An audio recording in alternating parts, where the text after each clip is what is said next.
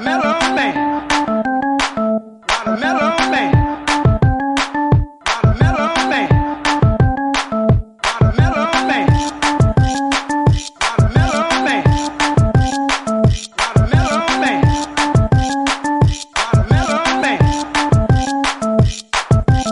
Iroko, Iroko, akamanjere, akamanjere. Iroko, Iroko, akamanjere, akamanjere.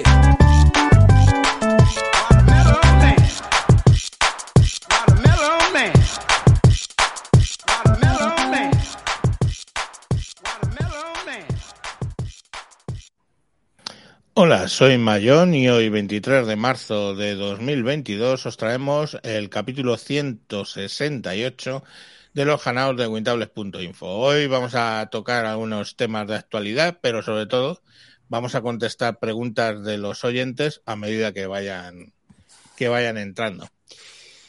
Eh, y para todo eso, pues tenemos aquí, como siempre, algunos de los sospechosos habituales. Eh, buenas noches.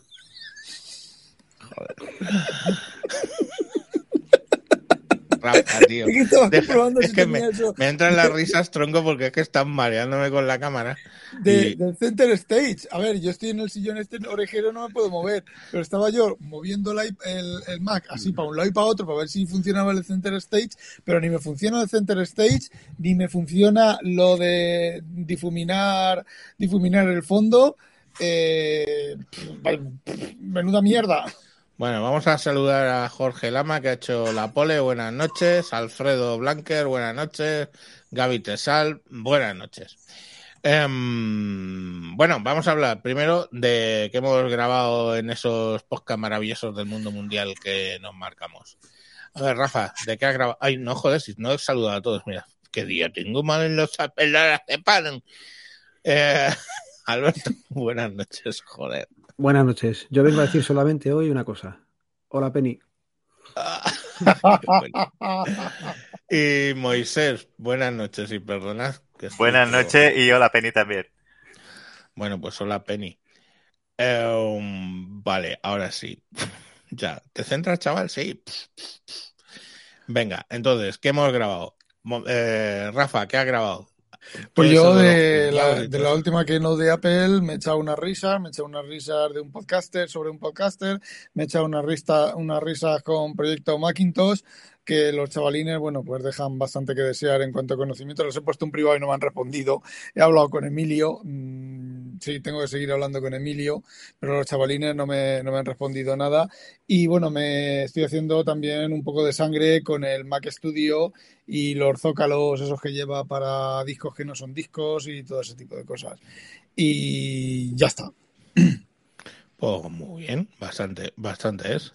Yo es que cuando vi ahí cuñados y ahora otra vez con cuñados y todos con cuñados, digo, joder, este está... Claro, que, cuñados todos. Tiene a toda la familia en casa o yo qué sé. Cuñados todos. Digo, madre mía, la, la, la, la, la llena oceta de, de, de, de cuñados la casa. Bueno, eh, Alberto, ¿tú qué has grabado? Yo los últimos que he estado grabando han sido sobre pasaportes. El precio de los pasaportes en diferentes países y a cuántos países te dejaban entrar sin tener que sacar la visa. Estaba curioso. Y sí. Luego ya también hemos comentado, o he comentado lo último, pues... ¿Qué comento? Bueno, sí, Spreaker y la publicidad que está metiendo últimamente en algunos episodios que ya se están pasando. ¿Y qué más? Bueno, se ¿Algo que te ha pasado con la lavadora? La lavadora, que he hecho de manitas y, y la lié. Yo hice wow. lo mismo que lo mismo que hizo el técnico, lo hice yo. A él no se le rompió y a mí sí. Bueno, pues, pues nada. Vaya. Ah, bueno, y noticia ya interesante. Se supone que nos van a poner T P Vs en las oficinas de expedición del D N I y extranjería. Eso puede estar bueno. Bien cuando llegue. Pues sí. Bueno, vamos a seguir saludando a... Yo he grabado. A... Sí, sí, sí, un segundito. A, a ver, hey, pues sí, estoy más relajado. Muchas gracias. A ver, Juan Costa, buenas noches. Y Pepe Calandraca, buenas noches. Y Moisés, sí, espera, espera, es que no, es que, es que no me dejan hacer las cosas bien, mira. Moisés ha grabado. Efectivamente, que como digo, claro, como no grabo nunca ya me pasa, no, no, esta no. vez he grabado Retornado con Brevecast y he hecho una breve reseña del libro de Diario de Humor Ruso, que recomiendo, échale una lectura. Pues, eh... Brevecast... Vale. Sí, creo bueno, que fue y... poco después del último del último hangout, ah, iba a decir. Vale. Estos son hangout ya. Estos ya no son... sí, esto, no, no, no, no sé. El último hangout. Oye, que... Ah, por cierto, lo que os dije en el programa anterior de que en wintables punto info ya iban a salir, pero que no sabía porque lo estaba haciendo bien, mal o regular. No, ya pata... Si queréis, podéis entrar en wintables punto info y vais a ver, pam, pam, pam, pam, una entrada por cada uno de los podcasts que vamos publicando. Y yo qué sé, pues tenemos aquí, por ejemplo, que el loco del micro, que es el amigo Adriano, que cambia de nombre del podcast cada semana, pues ha grabado hablando sobre los treinta segundos después de que mueres. Pues, vale. Eh, tenemos aquí los del Sigo Rodeado de Cuñados, de Rafa... uno de Trekkie veintitrés Undercover hablando del Mac Studio y del Studio Display, el de Papa Friki del Spreaker, mmm, el de Back to the Game, el capítulo ocho, donde habla pues un montón de, de juegos y cosas. Estas churrijuegos, algunos que dicen churrijuegos, miedo me da. Eh, Mar de Cuñados, no sé, qué, qué sorpresa encontraste dentro del Mac Studio, Rafa, que ven aquí. En fin. Pues hay también de Tecnocincuentones, de Atareado, por supuesto. Atareado es un reloj, ¿eh? Sí, es, es un reloj, es un metrónomo. Se no, puede no, medir es... el tiempo en las semanas y el día de la semana en, en las salidas de, del podcast y del blog de Atareado. Bueno, bueno. Eh, vale, más gente que ha entrado. Antonio y Punto, buenas noches. Chemisa diez, saludos. Ricardo Decadente, que mola. Fernando Ruiz, buenas tardes allí en Buenos Aires. Y, y bien, ya sabéis que hoy... Gaby, se te ha olvidado Gaby Tesal. No, sí, le, le saludé antes, ah. que ya había entrado antes. Eh, ya sabéis que hoy podéis hacer cualquier pregunta y cualquier tema que queréis que, que charlemos, charlamos de ello, ¿vale? Eh, Frantels, buenas, buenas, buenas. Bueno, eh, de todas maneras, mientras os vais animando a poner alguna pregunta, pues, este, Alberto, ¿nos puedes contar esto de Europol? Que parece que la han liado un poco parda o algo, yo qué sé. La han liado, la han liado un poquillo. Nada, el tema es que, eh, a ver, protección de datos les ha ordenado a Europol que tienen que borrar cuatro petabytes de información personal. Echarle cuenta, cuatro petabytes. Que eso es mucho, ¿vale? Y el tema se resume básicamente en que Europol estaba recolectando datos, ¿vale? Cuando se hacen investigaciones, pues va recolectando datos y la normativa lo que te dice es que pasados tres años tienes que borrar esa información si no es relevante o está relacionada directamente con algún tipo de delito. ¿Qué estaba haciendo Europol? Pues eh, durante los últimos seis años ha recopilado datos, pero no ha sacado la información de ahí. No la ha analizado, no ha sacado lo que tiene que sacar. Digamos que si algo has hecho, pues tienes que estar en la base de datos, pero si no, por ejemplo, están grabando a la persona y en escucha se oye a persona B, C y D, pues si se demuestra que B, C y D pues estaban por allí, pero no tenían que, nada que ver con el delito, se deberían de haber borrado. ¿Qué pasa? Pues que no lo han hecho. Y ahí es donde empieza un poquillo el tema de el choque de trenes que dice la noticia, porque se enfrenta a lo de siempre, libertad y seguridad. Europol está diciendo que en principio quieren tener esos datos porque nunca se sabe qué puede pasar y protección de datos le está diciendo que no hagas el borrico que, que eso lo tienes que haber borrado. ¿Cómo ha quedado la cosa? Pues básicamente les han dejado un año de gracia para que saquen de ahí toda la información que tienen que sacar y si no, que borren ya los, los datos. Y aquí habría un melón bonito para, para debatir, el, de, el típico de siempre de libertad contra seguridad. Pero, pero bueno, a ver, los, los ¿cuántos petabytes eran? Cuatro. Los cuatro petabytes están relacionados con un delito, con el delito de, de, de, de esto de guardar datos ilegales. O sea, es una especie de redundancia. O sea, ellos mismos guardan los datos porque están cometiendo el delito. Pues muy bien, milagritos. Pero bueno, es que si nos tienen más, más fichados, que luego dicen, no, es que con Apple, Apple, ¿quién necesita Apple? Mira, dice a, Abe, he encendido mi Mac Mini después de tres, Mac Mini M uno, después de tres meses para ver el Wintable. Pues muy bien, así se te actualiza. Qué lástima, qué pena, qué pena, qué pena. Y mira, Fernando, no sé por qué me ha pitado. ¿Dónde? Ah, que está Ondri, está entrando Samuel. Buenas, Samuel, ¿qué tal? Uy, hombre. El señor oscuro. Um... dice Fernando, buenas, dice Fernando. Dice Fernando Ruiz, ¿Linux funciona con los chips A R M? Pues claro. Todos los móviles Android. Por eh, supuesto que sí. Por ejemplo, y, y hay distribuciones específicas que funcionan sobre A R M. Ahora, a menos que tu pregunta sea sobre la noticia que ha salido de que uh, ya por fin han conseguido hacer un L- Linux, una distribución de Linux que funciona en el M uno, sin cosas raras. Um, ¿Puedo hablar bueno. yo sobre eso? Sí, sí, claro. Bueno, pues... A R M. Ah, mira, mira, mira. A R M, espera, espera. La, la banana A R M aquí dentro. Te voy a subir un poco el audio, que está un poco flojo. Vale. ¿Eso, eh, eso es que... donde he metido la mesa de mezclas? No, da igual, da igual, da igual. Te subo yo aquí y seguimos todos felices. Yo lo que, lo que iba a decir es eso, que Linux para A R M hay desde hace mucho tiempo. Cuando yo usaba Linux hace veinte años ya había, pues un decir, ¿vale? veinte años. Eh, ya había Linux para A R M eh, y compiladores y el G N U y, bueno, y creo que había más compiladores.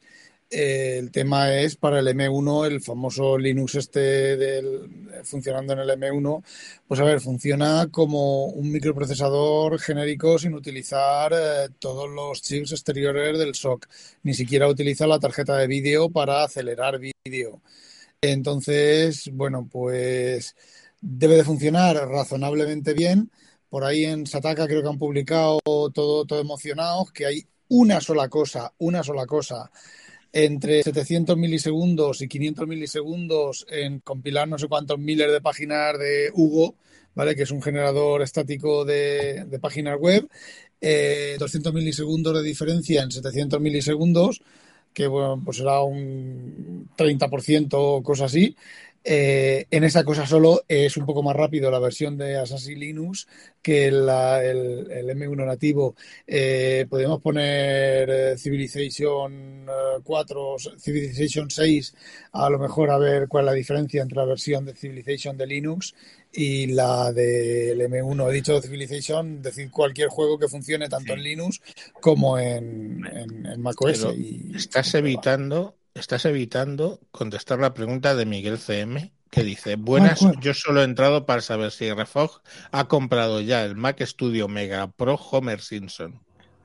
No, no, y ton, tampoco tengo tampoco tengo mucha mucha intención de comprarlo porque son dos mil trescientos euros, dos mil seiscientos euros con la versión que yo que a mí me hace falta. Vuelve a estar disponible en la Apple Store de La Haya, o sea que es veinte minutos de, de tren, ir a recogerlo, el, el normal, el de el base, pero no, a ver, no me hace falta. Tengo no lo que estoy ahora usando, que es el MacBook Pro de dieciséis pulgadas M uno, el, Mac, el Max eh, M uno, M uno Pro, M uno Max, eh, el que está el más, de los grandes, el más pequeño.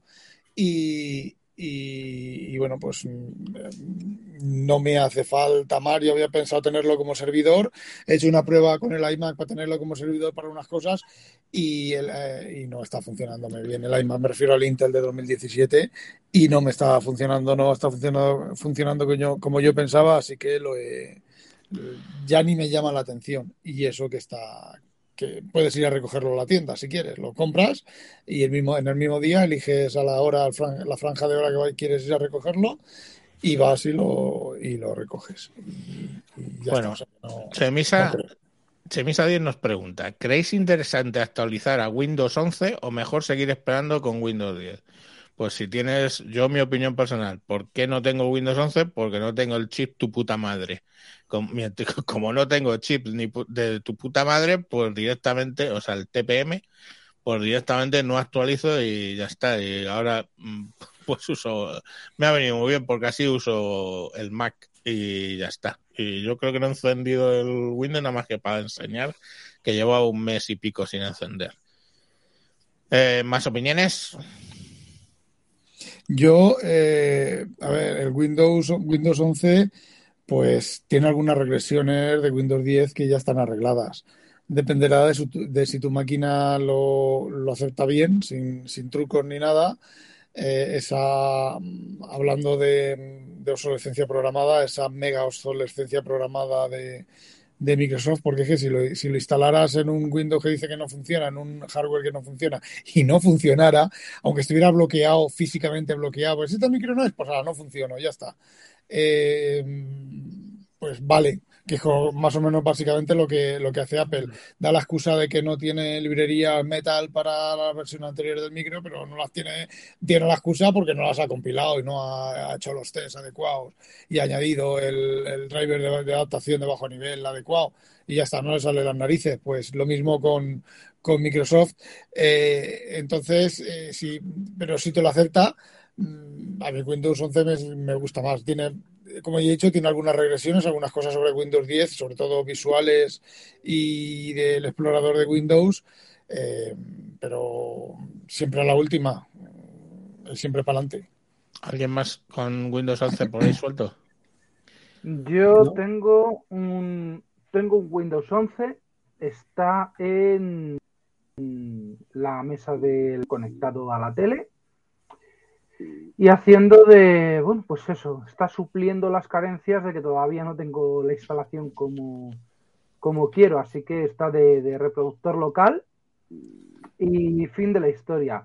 Eh, no me gusta y Y no sé, yo esperaría todavía seis meses para, mínimo seis meses para poner algo serio en producción. Un año quizás sea una eh, vista un poquito más, mm, no sé. De todas formas, conozco ya mm, tres, cuatro compañeros de trabajo eh, que se lo han puesto eh, en el trabajo, a mi pesar, a mi...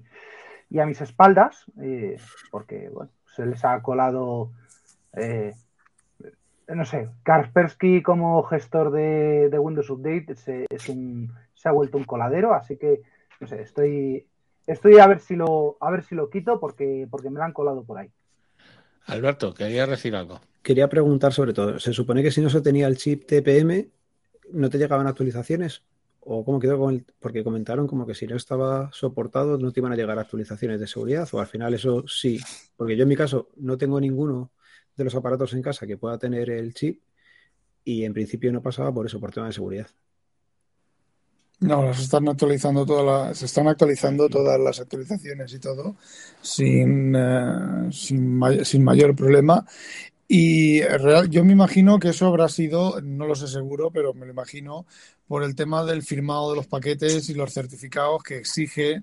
ah, cambiaron, ah, se ve que han cambiado la manera de que exige pasar los paquetes por el T P M para certificar que realmente vienen originalmente de Microsoft, no han sido parcheados en el camino de la descarga y demás hasta llegar a tu equipo, pero o se puede hacer sin T P M o simplemente no lo están activando. Yo recuerdo que hace en, en Windows, creo que fue en Windows ocho, dijeron, no, ahora el kernel se puede parchear en, en live, en, en vivo, y las actualizaciones se parchean en vivo y no te hace falta reiniciar hasta que decidas reiniciar.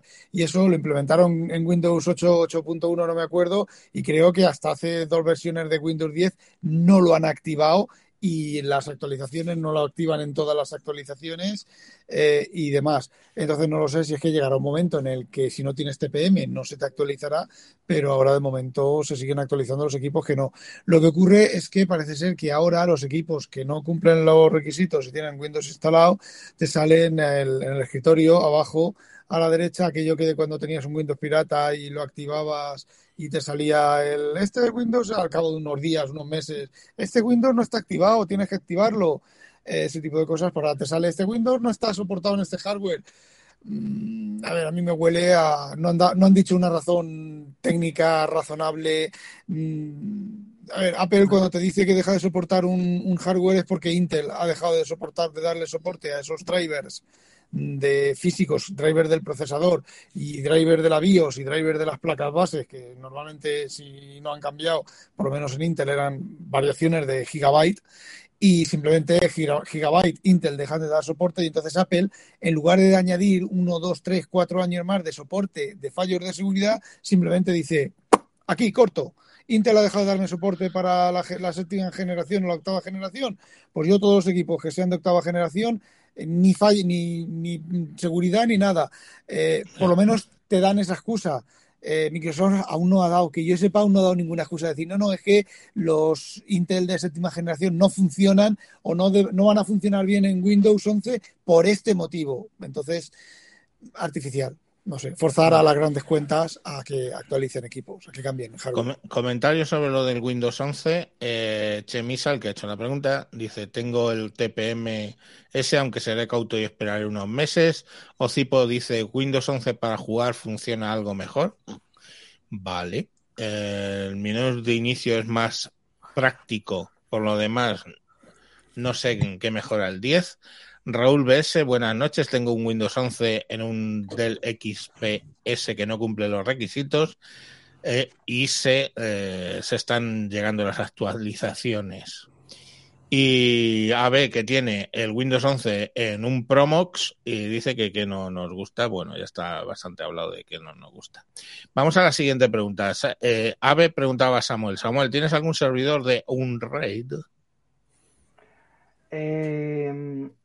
Sí, no está en producción y dudo que vaya a estarlo.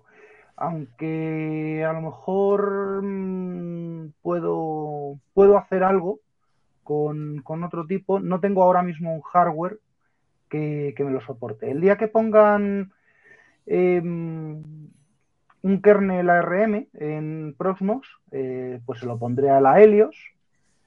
Eh, pero mientras tanto no tengo ningún ningún hardware que, que sea práctico y, y es que realmente la caja, tener las dos cajas eh, Orico eh, llenas de discos eh, externas a un Celeron J, pues eh, que es un es un mini P C de estos chiquititos que utilizo yo de laboratorio, pues pues no no es no es práctico como, como servidor de almacenamiento. ¿Qué piensas sobre que un servidor arranque desde un U S B? Es bien, Joder, es salud. Eso es, es ya, salud. Pero es que, ¿salud? Sí. ¿Por qué? No es un riesgo, tío. No. Que alguien entre en el C P D y cambie el U S B por otro y si lo tienes puesto para que arranque de ahí, te puedes montar ahí un lío. Por eso tienes los... Tienes los racks lo, bajo llave. Los lo dice por, dice que lo pregunta a ver, por, lo digo, lo digo por un RAID. Sí, y S X también hasta que salga la versión ocho y nos descontinúen el, el arranque U S B. Eh, Rafa. Rafa. Sí, yo quiero decir una cosa. Eh, la, una de las empresas que ya no es de mi jefe, que la vendió en su momento, pero mi jefe sigue ocupándose de eso porque, bueno, es de su época. Tenemos o tienen un concentrador de máquinas a través de puerto cuatro veintidós, perdón, eh, con un entorno GEM, GEM, el sistema operativo GEM, que está todo en un disquete.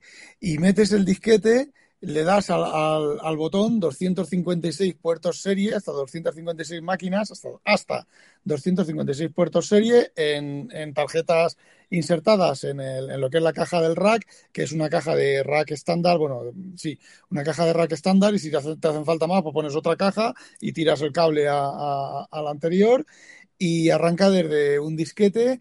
Y sí que es cierto que los logs y los registros fiscales los guarda en un U S B eh, con otra placa de extensión hecha específicamente para ese entorno para que trabaje con, con un disco U S B.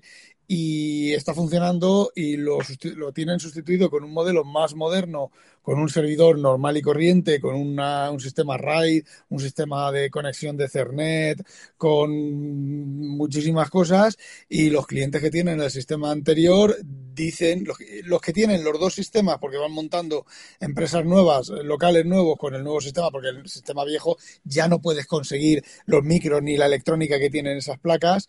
Eh, y dicen que el sistema antiguo solo funciona un poquito más lento, pero funciona mucho mejor que el, que el sistema moderno. Y arranca y es un disquete. Y cuando se tiene el disquete preparado y cuando se le rompe el disquete, porque se termina rompiendo de tanto leer el disquete, pues sacan el disquete, meten otro disquete, apagan y encienden.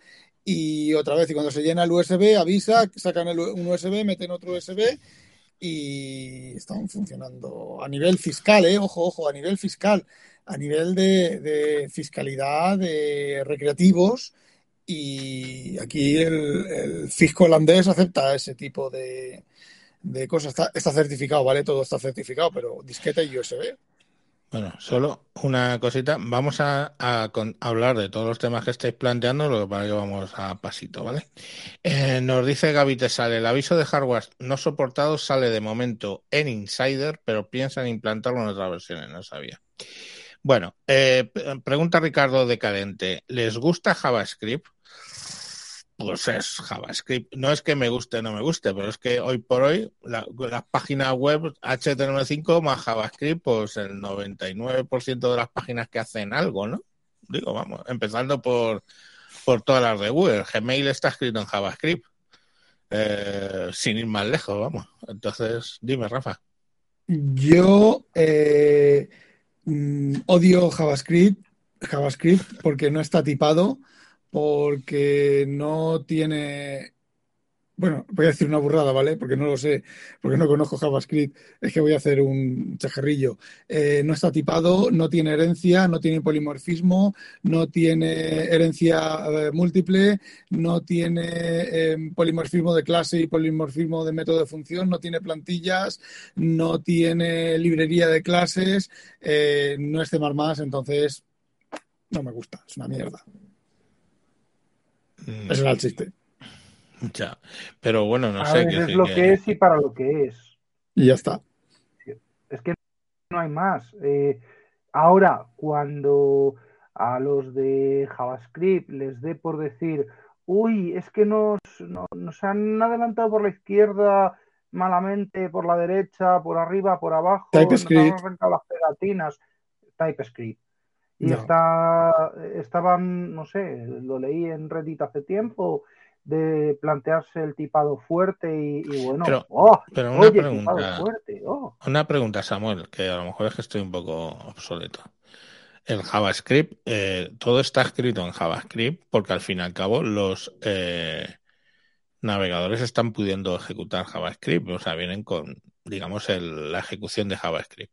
Pero si tú dices TypeScript, Eh, el navegador, o sea, tú suponte que mañana Google escribe TypeScript, eh, eh, todo lo de Gmail, pues eh, el navegador es el que ejecuta, ¿no? Entonces el navegador tiene que tener para ejecutar eh, TypeScript, o estoy muy equivocado de todo. No, pasará con lo mismo que pasaba con eh, con Gmail cuando lo arrancabas en Internet Explorer seis. Que te decía, ups, hay un error, te salía un enlace y cargaba la versión antigua. La de H T M L. Pero, a ver, Rafa. Mm, se me ha quedado congelada la cámara del, del, del esto. Bueno, nosotros eh, estábamos bien. TypeScript, a ver, no me hagáis mucho caso porque no lo... No lo... No, no, lo, no lo tengo muy, muy claro y no me hagáis mucho caso porque a lo mejor no es cierto, pero hasta donde yo sé, el TypeScript, tú codificas en TypeScript y luego el motor, el sistema que tengas, te lo traduce a JavaScript y lo que estás ejecutando al final en el navegador, en local, es eh, JavaScript. Lo que pasa es que tú lo has escrito en TypeScript que te asegura el tipado fuerte de, el tipado fuerte de tipos, por decirlo, por valga la redundancia, y te garantiza otro tipo de cosas que para eso se hizo. Pero el código que luego ejecuta el navegador es JavaScript, porque lo que hace el TypeScript es que te fuerza al tipado y a otras cosas. Y luego, cuando... Porque, a ver, JavaScript, hasta donde yo sé, eh, tú puedes eh, var eh, mi variable igual a lo que sea. Bueno, pues TypeScript te dice, no, int mi variable igual a... Y eso también es válido en, en, Java, en JavaScript. Y luego, pues, es lo que realmente se ejecuta en, en, el, en el servidor. Según lo tengo yo entendido, funciona eso en concreto así. De todas maneras, eh, si, lo, si el- la página web te, la, ti- la metes toda en el servidor, eh, puedes usar P H P, puedes usar eh, Ya, eso Python, sí. puedes, puedes usar eh, C G I escrito en C++, que era lo que se hacía al principio, al principio de todo. Ya, pero bueno, hoy por hoy parece ser que el tiro va por otro Sí. lado. Pero vamos, lo que, lo que mi pregunta que era que el, el JavaScript se puede ejecutar porque los proces- porque los navegadores tienen para ejecutar JavaScript, pues es correcto. Bueno, vamos a otro, a otra pregunta. Ta, ta. Fernando Ruiz nos pregunta, ¿le interesa a Microsoft que Windows funcione en ARM? Eh, uh, eh, Destapa una, una, una caja de víboras. Vamos a ver. Vamos, vamos a ver. ¿Le interesaba antes de que apareciera el M uno? Moderadamente. Os recuerdo que ya tuvimos lo de WinRT, la Surface R T, que a varios nos dio por el saco y nos quedamos con una bonita tablet eh, multifuncional. Y, y- y eso es hace muchos, muchos, muchos años. Quedaron unos Mm, bonitos portarretratos de fotos digitales. ya. Eh, eso fue hace muchos años. Ahora volvieron con lo del Surface X, me parece que se llamaba el invento. Y yo lo he probado así en varios sitios, de estarme a lo mejor una hora en un almacén. Mm, ¿Le puedo ayudar? No, gracias. ¿Le puedo ayudar? No, gracias. ¿Le puedo ayudar? Y entre el, ¿le puedo ayudar? No, gracias. Pues yo estoy ahí trasteando la Surface X, enterándome un poco de cómo va.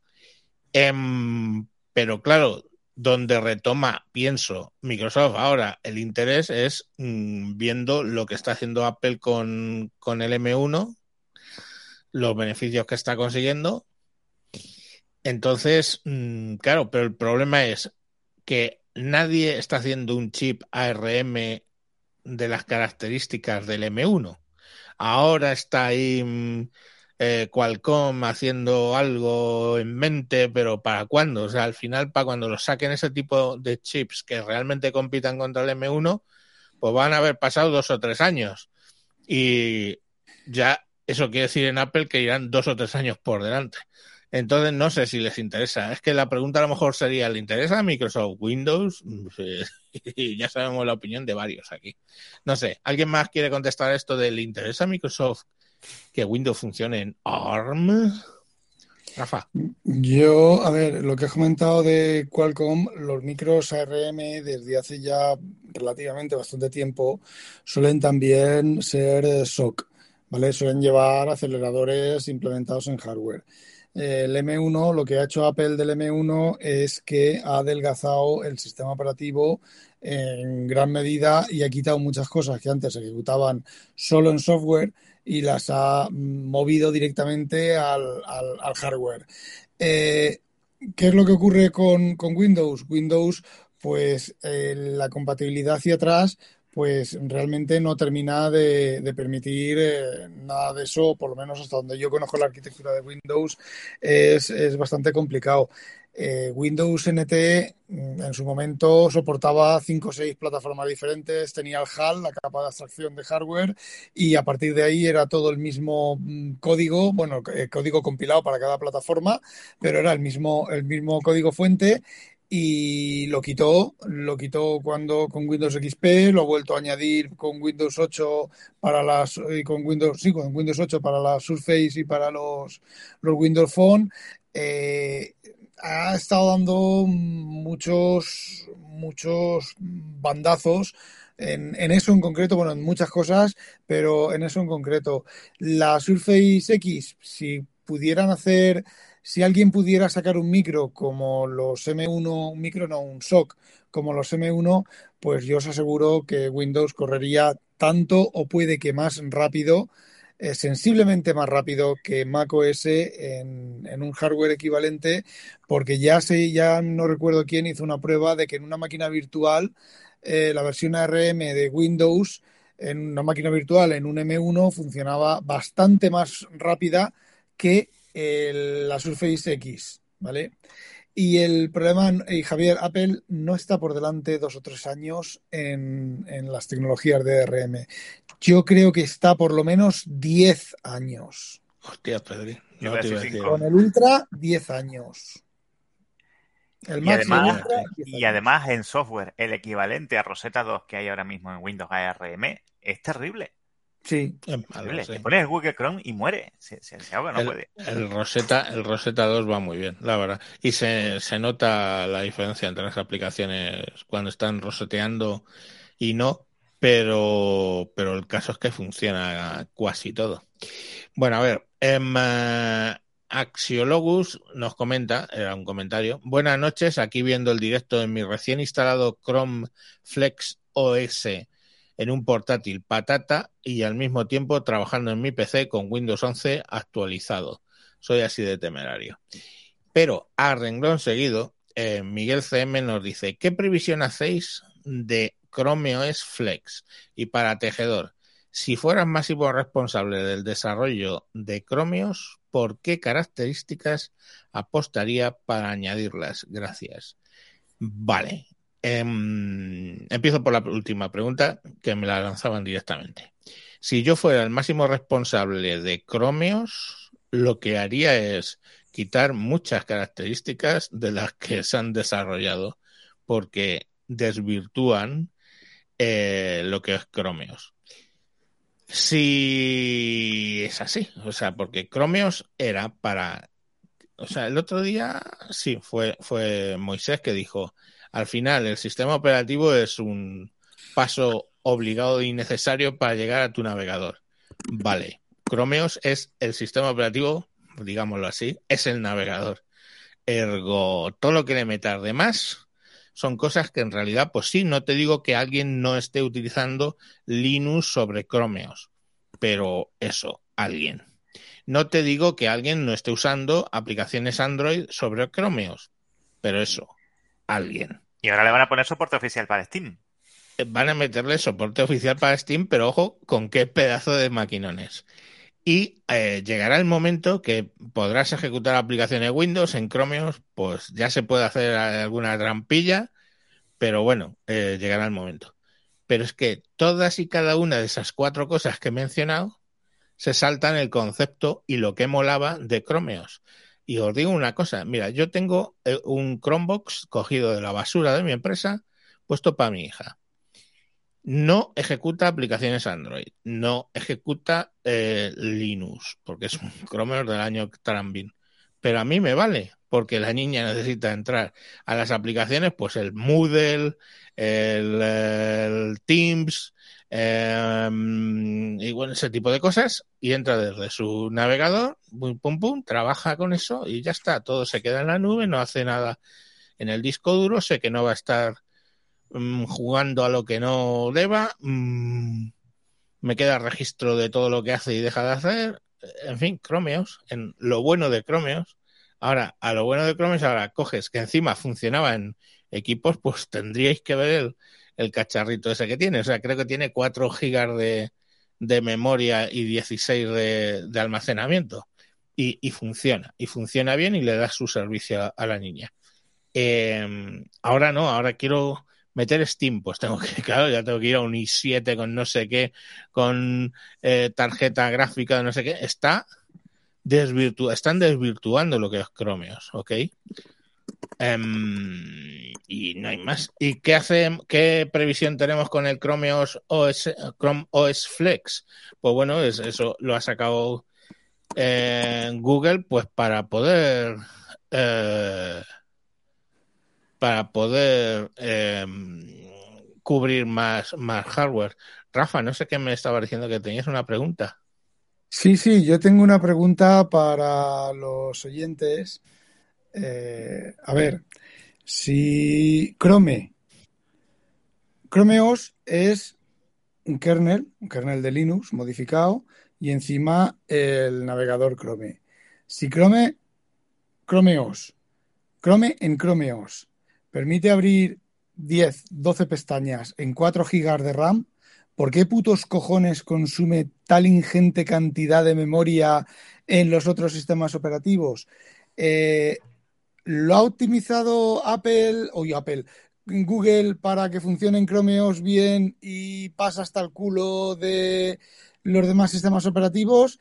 eh, porque es lo mismo. A ver, una cosa es lo que el sistema operativo use de por sí, porque bueno, pues Windows usa mucha memoria, macOS usa mucha, mucha memoria pues para otras cosas, pero eh, tú tienes una gestión de memoria y tú le pides memoria, y mientras la pidas en bloques decentes y la uses de manera decente, el sistema operativo no se va a colapsar por, por uso de memoria. Eh, ¿Por qué? ¿Cuá? No sé. ¿Y cómo veis lo de Chrome O S Flex? Eh, ¿Creéis que eso va a tener más recorrido o es el N a experimento? Ver, ahora ya. Solo una, solo una cosita. Eh, ¿Esto es la evolución del Cloud Ready? Claro, compraron Cloud Ready. Exacto. Y ahora lo ah. llaman Chrome O S Flex. Joder, pues entonces me he perdido, no me he perdido un capítulo, me he perdido dos temporadas. Sí, bueno, pues sale una tía en pelotas eh, en, que, que mientras calienta los huevos de un dragón y no sé qué, y salen unos dragoncitos y tal. No, no, no, no, no. Mientras no, mientras no estén todos disfrazados de furry, yo paso. Ah. ¿Vale? Sobre todo después de haber visto el...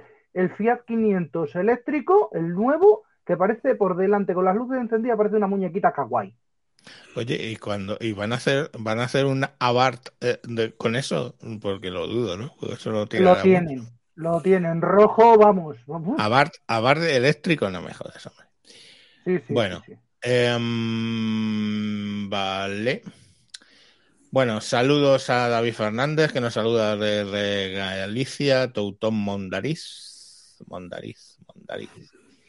Um, Fernando Ruiz nos dice: si transmiten además en Twitch, está, está la opción de solo audio para ahorrar datos. Pues sí, sí, claro que transmitimos por Twitch.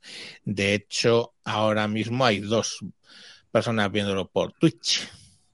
Y estamos transmitiendo por Facebook Live, pero no lo está viendo nadie por ahí. Bueno, eh, tarana, tarana, tarana, ¿cuál es la administración pública? ¿Y cuál administración pública está en Java y es un horror? Pues todas. La respuesta es todas. Uh... El tema será, la hecatombe vendrá cuando definitivamente retiren Internet Explorer. Ya lo están medio quitado de Windows once. Y la, y la administración, hay un montón de páginas que todavía solo pueden entrar en condiciones con Internet Explorer. Pues te, te quedarás en Windows siete y ya está. Bueno... A ver, una, una, una, una, una eh, pregunta curiosa. Vamos, todas lo son, pero esta es que la he visto mil veces. ¿Cuál es el lenguaje de programación con más futuro o más salida laboral? Eh, ahora mismo, el lenguaje que más se usa y que más está pitando es Python. ¡Cobol! Python. El lenguaje con más futuro y más salida laboral, R P G, R P G dos, R P G cuatro y COBOL. Con eso tienes, tú sabes, R P G cuatro y COBOL y tienes trabajo mañana mismo. Y sé que suena raro, pero es que hay mogollón de abuelos que están volviendo a trabajar porque hay mogollón de código de COBOL y código de R P G cuatro que ni Dios sabe cómo funciona eso y pues ahí están funcionándolo. Ahora, así de moda, ahora mismo de moda está Rust, pero vamos, el que... El que pita hoy por hoy es Python, eh, creo. No sé qué opinaréis vosotros. Sí, Python y sigue siendo por temas históricos P H P, pero si alguien t- tiene que elegir entre Python y P H P, está claro que Python es mucho más moderno, mucho más dinámico y mucho más eh, todo respecto a P H P. Y no olvidéis, a ver, C Sharp, ojo, C Sharp, también tiene bastante, bastante medida, sobre todo ahora que están con el Netcore y en Linux y demás, está bastante alto de, en cuanto a, a lenguaje de, de uso. Y, por supuesto, no podéis olvidaros el venerable C++, con su hermano menor C, son lenguajes diferentes, aunque os digan que no, aunque os hayan enseñado primero C y luego C++, son lenguajes completamente diferentes que comparten... Eh, que comparten sintaxis, pero no semántica. Ojo, la, una misma construcción en C es diferente, funciona de manera, puede funcionar o suele funcionar de manera diferente a la misma código fuente escrito, compilado como C++. Ojo con eso. Y el C++, la ventaja del C++, no hay muchos puestos de trabajo... Mmm, Eh, sí que hay muchos puestos de trabajo, pero eh, digamos que no es algo que esté, que hagan falta millones de, o miles de programadores, pero el C más más está ahí porque los sistemas operativos, el firmware, el I o T, el... todo lo que vosotros, el, el Python está escrito en C más más, el C Sharp, partes del C Sharp, eh, casi cualquier cosa que uséis, eh, los navegadores, casi cualquier cosa que uséis, eh, la base es C más más. Y aquí añado yo algo, los que piensen que Rust va a sustituir a C más más, eh, sueñan, ¿vale? Han salido Go, eh, C Sharp, Eh, Java, han salido cientos de, de lenguajes eh, que, que nacieron para matar a C más más y no lo matan. No lo matan por la sencilla razón de que eh, ya no es que sean mejores o peores, aparte de que C más más hubo unos años que estuvo parado, me refiero a la evolución del lenguaje y el soporte del lenguaje por parte de, de las empresas principales, pero ahora no, ahora tiene, está muy vivo, tiene mucho soporte. De hecho, la siguiente versión o la siguiente, porque lo van retrasando, va a salir también con una interfaz gráfica nativa, o sea, con primitivas de C más más para salir por pantalla, para con widgets y demás. Parece ser que va a estar basado en la librería Cairo. Con eso estoy, os estoy diciendo que eh, sigue evolucionando. Eh, le van a añadir, le están añadiendo semántica funcional, o sea, estilo Erlang. Eh, puedes eh, utilizar, puedes desarrollar en C más más como Eh, simulando con el la misma concepto de Erlang y lenguaje y lenguajes funcionales similares. Eh, y el, lo que iba a decir es que ya no me acuerdo lo que iba a decir. De Oye, una, más, una, pero... Mientras piensas, eh, pregunta Fernando Ruiz, ¿cómo es el canal de Twitch? El canal de Twitch es Tejedor mil novecientos sesenta y siete, ¿vale? Porque todavía no está hecho el split uh, para eso. Entonces, si buscáis en Tejedor mil novecientos sesenta y siete en Twitch, ese es el canal eh, de, de Twitch. Vale, perdona, Rafa. Sí, no, no, me ha venido bien porque eh, eh, continúo el hilo de lo que estaba diciendo. Bueno, y si alguien se piensa que esos lenguajes que nacieron para matar a C más más, porque no lo han matado, pues muy sencillo. Yo os digo una cosa. La aplicación grande, la principal que en la que trabajo yo, son seis y medio millones de líneas de código escritas en C más más y algunas partes las estoy haciendo en C Sharp con adaptación a C más más C L I porque me resulta bastante más rápido.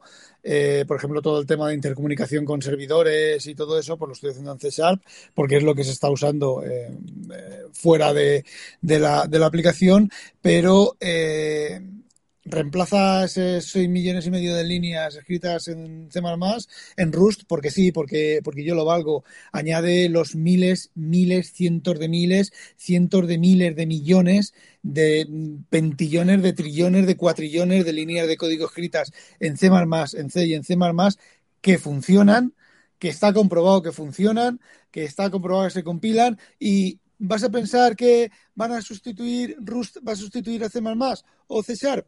No, igual que ningún otro lenguaje ha sustituido a COBOL o al R P G. No, porque está ahí, funciona, se sabe que funciona y ya está. Bueno, vamos por otra pregunta. Eh, pregunta Converso setenta y dos, Vidas en Red. La pregunta debería ser, ¿le interesa a Microsoft tener dispositivos móviles decentes? Eh, no. Microsoft, no sé qué parte no habéis entendido de que Microsoft ya no le interesa la informática de consumo. Ese tren ya pasó. Punto. Entonces, en informática, en informática de consumo incluyo eh, los móviles, clarísimamente. Windows pero, Phone. Los Windows Phones. Pero a lo que me refiero es que no le interesa. O sea, Nadella no le interesa la informática de consumo. Ha dicho, mira, niños, la informática de consumo o para los chinorris o para Apple. Yo me voy a dedicar a cosas más elevadas. Mis Azures, mis movidas con empresas, mis business intelligence, mi no sé qué, mi no sé cuánto, eh, mis nubes. Y no, no se está, y cuando digo nube no me estoy refiriendo a el Google, o sea, perdón, el, el, el Office trescientos sesenta y cinco, ni el OneDrive, ni nada por el estilo. Me refiero a nubes empresariales, y cuando hablo del Office me refiero al E uno, el dos, E tres, o sea, el, la, las versiones Enterprise, las que dan pasta, las que dan pastizonga. Entonces, en eso está eh, Microsoft. Entonces, ¿le interesan los dispositivos móviles? No, ni lo más mínimo. ¿Que mañana sacan uno? Pues a lo mejor, pero igual que está la Surface. Rafa, dime. Sí, sobre, sobre eso. Hubo una época, hace muchos, muchos años, en un tiempo mitológico, en el que salían versiones de Windows para eh, soportar Excel. Es decir, en Excel querían hacer alguna cosa, Windows no lo soportaba y entonces implementaban en Windows lo necesario para que Excel funcionara como querían que funcionara Excel.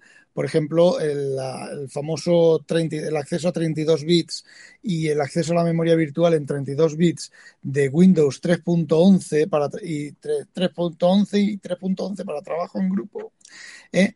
Eso porque necesitaba Excel, sobre todo Excel, más que Word, eh, mucha más memoria. Bueno, pues ha llegado otra vez el punto. En otro momento Windows era...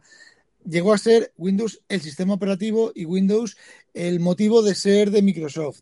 Pero ahora, como dice Javier, eh, Windows no es más que una plataforma para ejecutar sus Azures, sus, sus Enterprises, sus grandes cuentas y sus cosas. Y lo intentaron con Windows Phone a nivel empresarial, les salió mal porque Windows Phone era una mierda, pinchando un puto palo de mierda desde que nació hasta que terminó. Y mira que... que que tenían Windows C E y que hay muchos, mucho sector empresarial, mucho sector empresarial industrial, industrial. que hubiera, que hubiera pagado, que hubiera, no sé, le hubiera besado al Nadella y al y al, al, al Balmer por mantener Windows C E, por basarse en Windows C E para realizar la plataforma móvil y la plataforma eh, eh, sí, móvil e industrial, y, y lo dejaron perder y lo dejaron morir.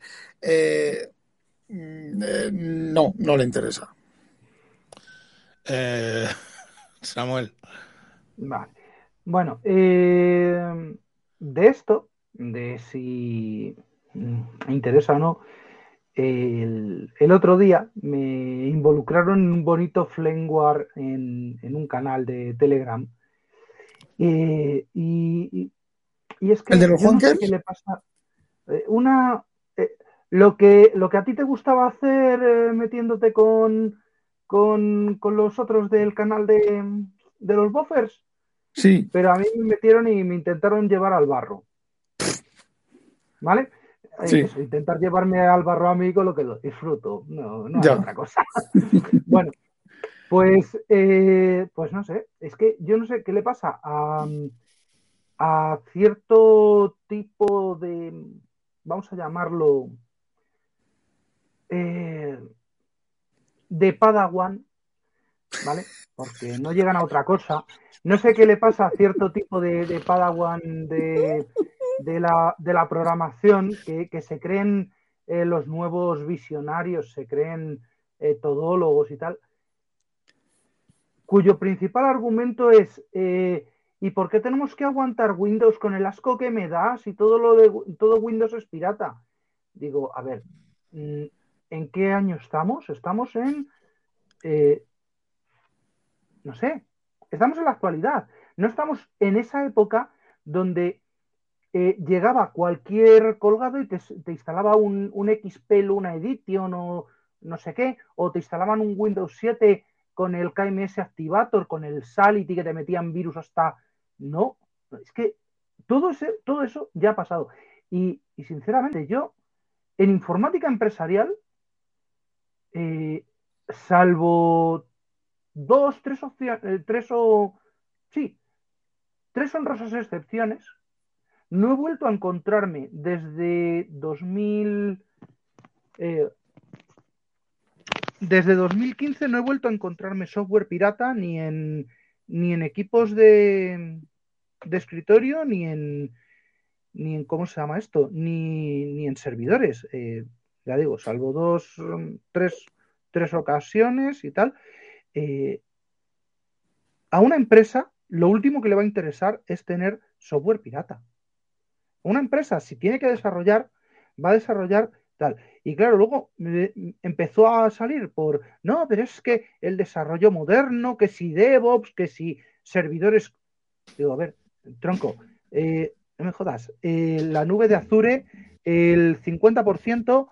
eh, son servidores eh, Linux y, y de ese cincuenta por ciento eh, seguramente el ochenta por ciento sean Ubuntu porque no pagan licencia, aunque eh, tal, si lo único que le falta a Microsoft es comprar Canonical, es lo único que le falta, lo único que sería eh, para mantener a, a, a Microsoft en informática de usuario, de consumo.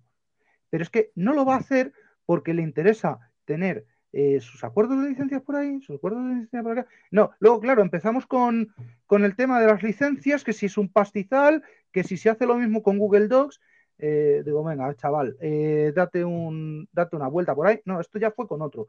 Eh, que, que Google Docs hace, hace lo mismo que, que este el, eh, tal. Digo, sí, hace lo mismo y cuestan lo mismo. Y cuestan exactamente lo mismo, porque es que nos ha venido, nos ha venido. Eh, yo que tengo, no sé cuántas tendré ahora mismo, setecientas cincuenta, tres más eh, unas, a ver, todavía quedarán cuatrocientas E uno, más eh, unas mil doscientas de, de la licencia que hay que sumarle a eso para tener el control del data loss prevention, de... de todas estas cosas para evitar la fuga de información y tal, ¿vale? Que esos son suma y sigue, suma y sigue, suma y sigue. Ahí es donde decís que le da, que la nube le da pasta a Microsoft, claro, de todo esto. Pero es que Oye, una, por parte una... de Microsoft nos ha venido lo mismo y, y me parece, me parece que era casi un diez por ciento más caro por parte ya. de Google. Oye, un, un luego, saludo claro, a... Diría... Perdona, un saludo a Adriano, que lo acabo de ver, que se me había pasado el mensaje, que había entrado a, a saludar. Un saludo a Adriano, que sé lo que le cuesta poder seguir el programa. Y, y nada, perdona, Samuel, eh, me decías. No, no, eh, por eso que digo, ahora dile a uno de los, eh, de los um, colgados encorbatados de, de mis financieros, que ahí sí te... Mira, te tengo que reconocer... que lo que dice, lo que dije hace un par de años sobre los financieros y Excel, eh, he tenido que llegar a donde estoy para, para chocarme con ese tipo de financieros de, de hojas de Excel de, de varios de, de varias decenas de megas, con fórmulas que, que se tira compilando el Excel. Digo, espérate. De esto de... Por cierto, ¿sabéis que podéis desactivar el cálculo automático en Excel para que no Joder, esté constantemente vida. actualizando? De toda bueno, la vida pues yo, lo he aprend... yo lo he aprendido. No me jodas, tío, eso es de toda la vida. Pues yo um... lo he aprendido porque no lo sabía. Macho, ya te, ya te vale. Mira, Oye, tenemos ver, por aquí... Yo se la tengo cruzada al, al, que, al que tradujo los atajos. Ya ves. Tenemos por aquí a José que dice, he usado un Cloud Ready con eh, un N tres cuatro cincuenta de seis gigas y seis gigas de memoria, entiendo. Y bien, ahora lo tengo con Windows diez para usar el navegador sin muchos alardes y también bien. Hombre, entre tener el Cloud Ready y tener el Windows diez, yo le dejaría Cloud Ready porque va a ir un poquito más, más ligero y vas a instalar muchas menos cosas si lo que quieres es el navegador. Y en vez de Cloud Ready, pues intenta eh, el Chrome Flex o Chromeos Flex, porque bueno, pues es, es lo que los, lo siguiente a Cloud Ready y es lo que va a dar soporte, va a dar soporte Google. Ah, mm. una, una cosita, una cosita sí, para dime, esto dime. De, de lo de Cloud Ready y tal. El, remo, el Google Remote Desktop. Vale, esa, vale. Eh, no sé, hacía un tiempo tal, no sé cuándo lo habrán implementado. Eh, han implementado S S H por navegador. Puedes agregar equipos, equipos remotos para conectarte por S S H. Con lo cual, pues ya podemos tener, bueno, no sé dónde la he puesto, nuestras Raspberries, nuestros V P S, tal, eh, también con el plugin de, de esto, con lo cual... Ya en el Cloud Ready ya no tendrías ni que instalar el cliente de S S H para conectarte a eso. Es un, es un avance. Ya. Eh, pues sí, es un avance. Ay, mierda. Bueno, perdón. Eh, elimina. Bueno, oye, ¿os cuento el experimento de hoy? ¿De todo esto? Vale. Sí, sí, de, perdón. Vale. Ah, lo de... A ver, sí. Eh, hoy estoy conectado eh, con una tecnología eh, que ya es muy antigua, que antes se llamaba radioenlace, ahora se llama WiMAX, ¿vale? Eh, por eso estáis oyendo artefactos y tal, eh, a lo mejor congelaciones y tal, que no, que se me queda parado el vídeo. Pero bueno, eh, aparentemente, esto que ya deberíamos tenerlo olvidado aquí, por ejemplo, en la Comunidad de Madrid, eh, bueno, pues todavía no puede ser. No sé, hasta, hasta el nodo del WiMAX tengo treinta y tres milisegundos, eh, hacia afuera eh, tengo un doce por ciento de pérdida de paquetes y tres mil doscientos eh, milisegundos de latencia. Con eso, eh, para que os hagáis una idea de lo que es la, la, la calidad cuando, cuando no puedes tener fibra, cuando no puedes tener eh, otras tecnologías más avanzadas, ni siquiera D S L. Ni siquiera D S L daba estos números. Así que, bueno, pues ya sabéis dónde, dónde, dónde no ir si queréis jugar. Por lo menos esto sirve para, pues para lo que sirve. Para navegar, hacer tres o cuatro videoconferencias y ya está. Ah, y lo tengo pasado uno, dos y el router de la operadora. Tres routers. Bueno, mira... Eh... Jorge, Jorge, Jorge Lama nos dice, supongo que referido a Windows, y para los videojuegos, ahí sí que hay pasta. Eh, eh, bueno, vamos a ver. Ahí sí hay pasta, sí. En, los video, en Windows se juega todavía mucho. Sobre todo porque ha, ha habido toda la movida con las con las de nueva generación, que ni las puedes comprar ni todo ese rollo, y pues la gente se ha vuelto al P C, donde, bueno, pues eh, a ratos se pueden comprar estas gráficas razonables y jugar en ello. Ahora, yo lo que sí que creo es... Eh, lo que sí que creo es que vamos a ver cómo evoluciona lo del juego en la red. Yo, ya os lo he explicado muchas veces, estoy con, con Stadia, estoy contento y tengo y tengo gente que que, que jo, chicos, ¿no? Eh, que jóvenes de diecisiete y de veinte y pocos que juegan y están ahí muy encantados con ella y funcionan. Teníamos una Xbox y, y, y bien. Pero...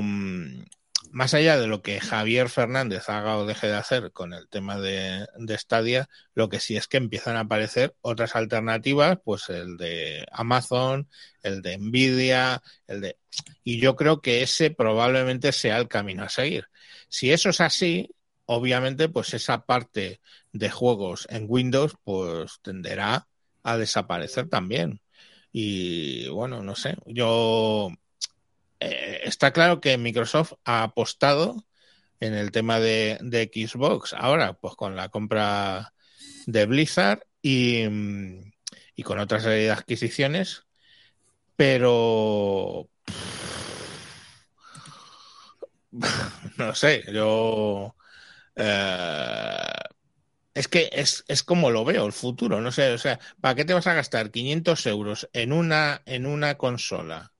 O te vas a, costa, a gastar dos mil quinientos en un P C de gaming si vas a tener, mmm, ponte que de aquí a tres años, eh, la misma experiencia simplemente con la línea de tu router y un mando eh, y en la pantalla que tú quieras. Y bueno, y digo a tres años porque para que lleguen a, a, otros, a otros puertos, ¿no? Eh, porque hoy por hoy eso es lo que yo estoy haciendo. Estoy jugando en Linux a juegos gracias al navegador y a Stadia, estoy jugando luego en Mac a juegos gracias al navegador y a Stadia, estoy jugando en la televisión gracias al Comcast Ultra y Stadia, estoy jugando en el dormitorio gracias al, al Xiaomi T V Plus este y, y Stadia y, y juego para allá, para acá, para allá, para acá, juego en el tablet, juego en el, en el móvil, empiezo en el móvil, me paso al tablet y luego me voy a la habitación y sigo jugando. yo qué sé, eh, pero vamos, vale, no quiero Stadia, no me gusta y está, o oh, va a morir, o oh, Stadia va a morir, oh cielos. Eh, vale, pues ya está. Dentro de tres años llegará a ese nivel el, el Xbox Live este, o como se llame, o el de Nvidia, o el de Amazon, y en ese momento, ¿qué va a quedar de lo de los juegos en P C? Uf, no lo sé. Esa es mi opinión, ¿eh? Particularísima. Rafa. Siempre y cuando tengas una línea decente y no como la mía. Bueno, ahora, ahora hablamos de eso. Ra- o sea, te contesto eso. Rafa. Eh, yo me la tengo que envainar porque yo dije que eso de los juegos online, solo online, conectados a internet, sin el equipo en local, cálculo en los servidores, etcétera, etcétera, yo dije que eso no iba a funcionar y me la tengo que envainar porque aquí estoy, estoy no solo estoy contigo, Javier, sino que, por ejemplo, Apple con su eh, la plataforma esta de juegos que no me acuerdo cómo, ahora, Ar- cómo se llama. Arcade. Ah, su Arcade. Eh, No, juegos en local no tienen eh, mucho futuro. Es lo que tú has comentado. Microsoft también está saltando al, al, a los juegos, videojuegos en futuro. Yo creo que de Microsoft es la única división que no va, que sigue siendo doméstica, pero doméstica porque parece ser que le da una cantidad ingente de dinero, de beneficios. Y entonces, pues igual que la Surface, igual que Windows, igual que muchas otras cosas, que el teléfono este plegable está destinado a empresa y para grandes cuentas, pues la Xbox está destinada al usuario final. Y eh, yo creo que Microsoft, igual que Apple, deben de evolucionar al juego online en cualquier lugar, porque eh, cada día que pasa... Eh, vivimos más en ciudades, cada día que pasa más gente en ciudades, cada día que pasa, eh, los teléfonos móviles tienen conexiones más rápidas. Yo tuve una conversación cuando hice el servicio militar con un ingeniero electrónico y me dijo que era total, absolutamente, irracionalmente imposible las tasas de transferencia eh, aéreas de datos que tenemos ahora y las que están por llegar casi seguro, y las tenemos. Entonces, eh, el tema de, la, de los retardos de la conexión, de malas conexiones y demás, cada día será menor y terminaremos con en el sector de los videojuegos, por lo menos el sector cliente de videojuegos, o sea, el de jugar, eh, completamente online. Y si tienes una mala conexión, pues te jodes y no juegas. Porque no Yo vas a poder comprar nueva... una consola.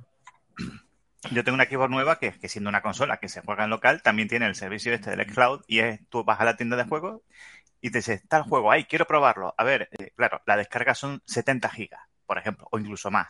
Dice, eso, eso es para jugarlo mañana y petar la conexión con otra, con algo, y entonces tiene la opción de jugar online.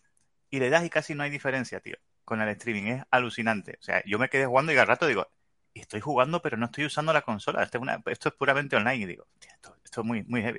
Como Stadia pues, también, vamos. Que la, he, que he, dicho tres, he dicho tres años por decir algo. Eso quiero decir, es que hace tres años. ¿No? Sí. Y lo del ancho de banda, eh, a ver, a ver, Sam, eh, España es el país de la Unión Europea con mejor cobertura de fibra. Hmm. Eh, España va a ser en el país donde se va a implantar más rápidamente los diez gigas de, de fibra en muchos sitios. Y aquí, de todas maneras, aquí es más importante el lag, el ping, que la, que la velocidad. No, sí, también. Pero entonces, es que ahí, ahí lo tenéis, ¿no? Tenéis redes de fibra, que es la, la más extensa de toda Europa. Mm. Y estamos funcionando bien. Y yo entiendo que ahora que, que tú no tienes que tú no tienes fibra, Samuel, pero joder, quiero decir que es casos particulares, ¿eh? Yo quiero decir que Holanda, todo país súper adelantado tecnológico, veinte años por delante de España y todo y todo y todo el tema y todo el tema en el polígono donde está la empresa en la que yo trabajo, tienen A D S L de cuatro megas.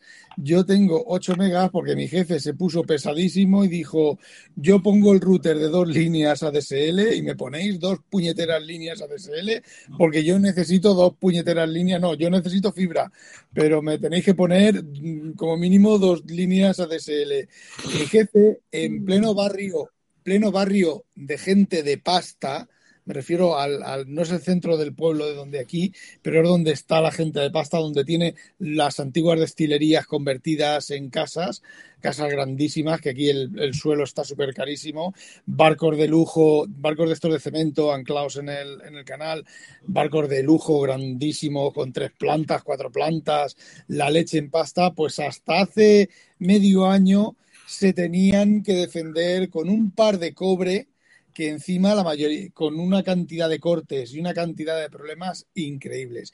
Y solo hace seis meses que tienen eh, fibra, y a mi jefe, que fue de los primeros en comprarse la fibra, de hecho se ha comprado dos canales de fibra, porque tiene dos barcos, eh, podía comprarse uno y pasarlo de uno al otro, ¿vale? Que se lo dejaban hacer, no, no, se ha comprado dos canales de fibra, que se los van a poner en un barco con dos routers para tener dos canales de fibra a la vez en los dos barcos, eh, y todavía, todavía no se la han conectado. No, o sea, no han conectado una, no te digo ya las do, los dos canales de fibra. Joder, bueno. dile, a tu, dile a tu jefe que necesita un ingeniero de Network as a Service. Dice... Bueno, él ya, él, él ya lo es. Dice ah, Jorge bueno. Dice Jorge Lamar, si tienen pasta que tienen de satélites de Elon Musk. El sí, problema no con los satélites de Elon Musk es que para navegar por internet, ver vídeos, toda esa verbena así, para jugar, ¿no? Porque está lo que ha dicho eh, Moisés, la latencia. Y la latencia es que si tú coges y dices, a la velocidad de la luz, ¿vale? Es a la velocidad de la luz. Yo subo hasta la órbita geoestacionaria, que son treinta y dos mil... Eh, qui, qui, o sea, treinta y dos kilómetros, ¿no? Y luego bajo esos treinta y dos kilómetros a la velocidad de la luz para abajo, ya eso te genera una latencia de cien milisegundos. O sea, ya solo eso. O sea, solo eso calculado a la velocidad de la luz. En el momento que empiezas a meter más mierda por el en medio... En un deathmatch estás muerto.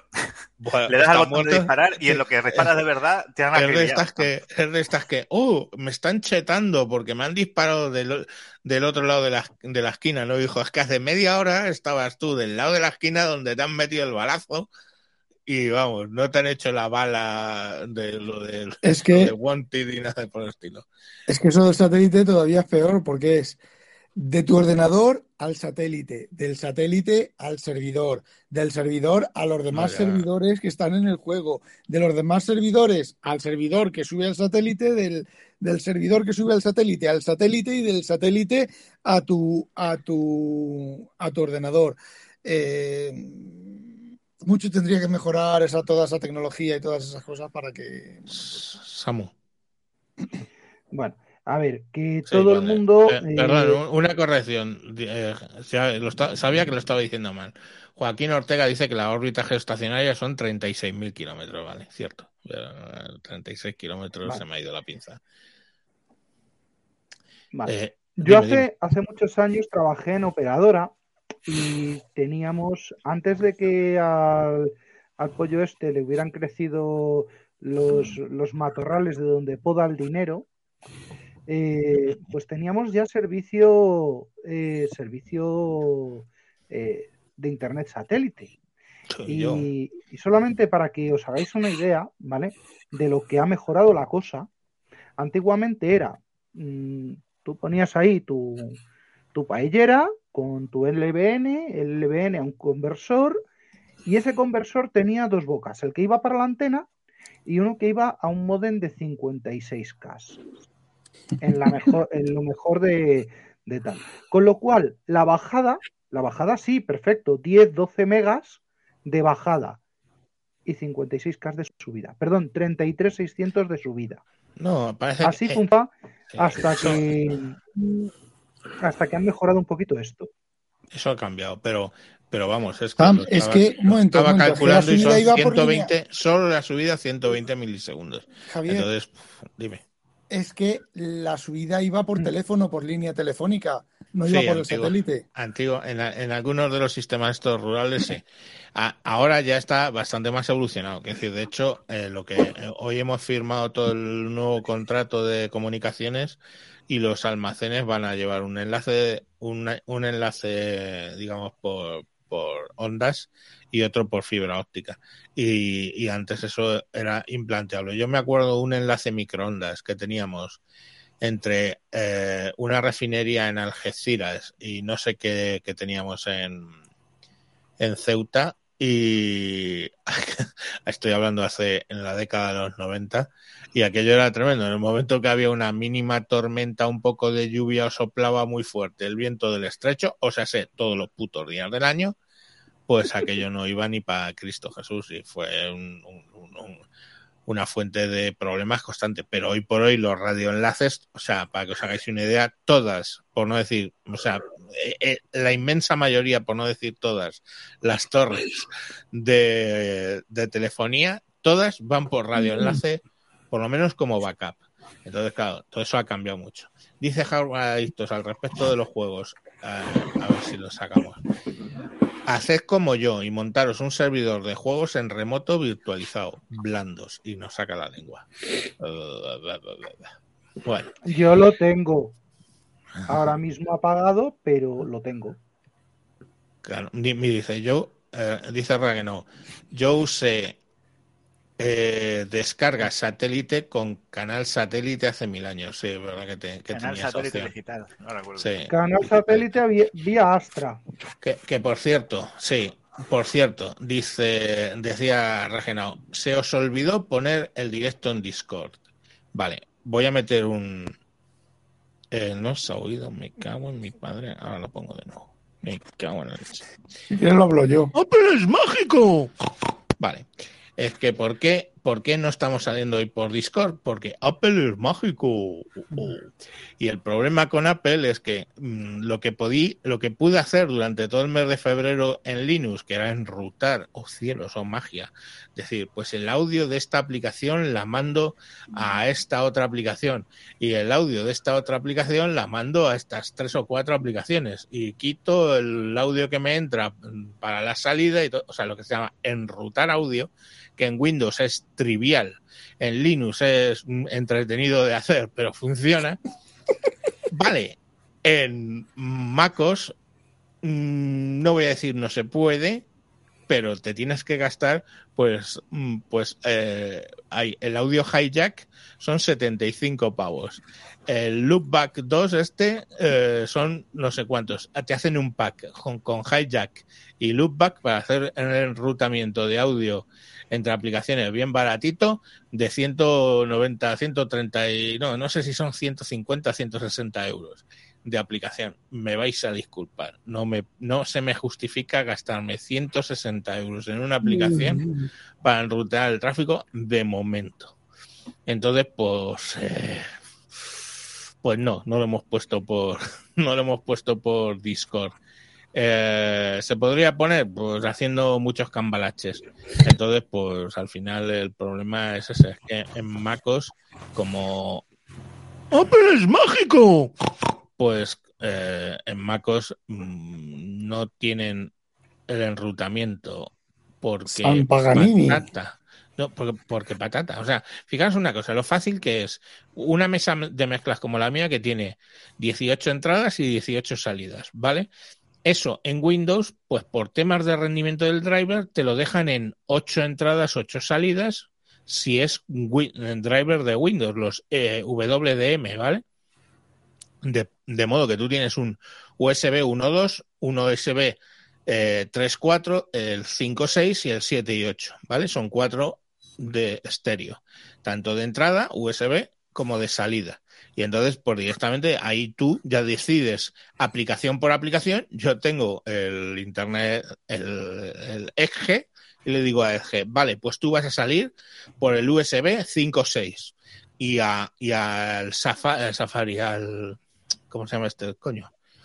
El, el León, joder, el Brave, digo, vale, pues Brave vas a salir por el siete y ocho y Brave tu camino de entrada va a ser el U S B uno y dos y, y tú Chrome la salida la vas a tener por el uno punto dos y la entrada por el dos punto tres. Todo eso se puede hacer tranquilamente en Windows, ¿vale? Y estás enrutando, y lo que no enrutas en la propia aplicación, que tú puedes decidir cada aplicación, en cada aplicación tú le puedes poner el, el en cada aplicación tú puedes decirle por dónde quieres entrar y por dónde quieres salir el, el, el software. En Linux, tres cuartos de lo mismo, tú en cada aplicación le dices Entra por aquí, sal por allá.